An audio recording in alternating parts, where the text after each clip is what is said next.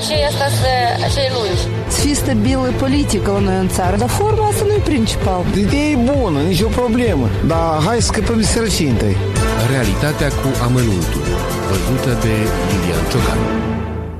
Mai mulți cunoscuți și colegi de breaslă mi-au spus în ultima vreme, cu satisfacție, că în sfârșit au venit tinerii la putere, că noi conducători pro-europeni instalează tineri talentați în funcții importante și că noua mentalitate a generației tinere va anihila gândirea retrogradă, bătrânicioasă de sorginte sovietică. Măi să fie! Cunoscuții și colegii suspomeniți chiar mi-au dat mai multe exemple. Deputați tineri, unul chiar cel mai tânăr din istoria parlamentarismului moldovenesc, o prim-ministră relativ tânără, un președinte al Parlamentului tânăr, un vicepremier de numai treizeci și ceva de ani și chiar președinta țării e departe de anii bătrâneții. Ce să spun? E un lucru lăudabil, necesar, frumos. Tinerii trebuie promovați, ei într-adevăr nu sunt contaminați de trecutul sovietic în măsura în care suntem noi, ăștia mai vârstnici. Eu unul mă bucur sincer că tânăra generație a venit la putere, bravo! A venit în mod firesc, timpul lor și bătrânii,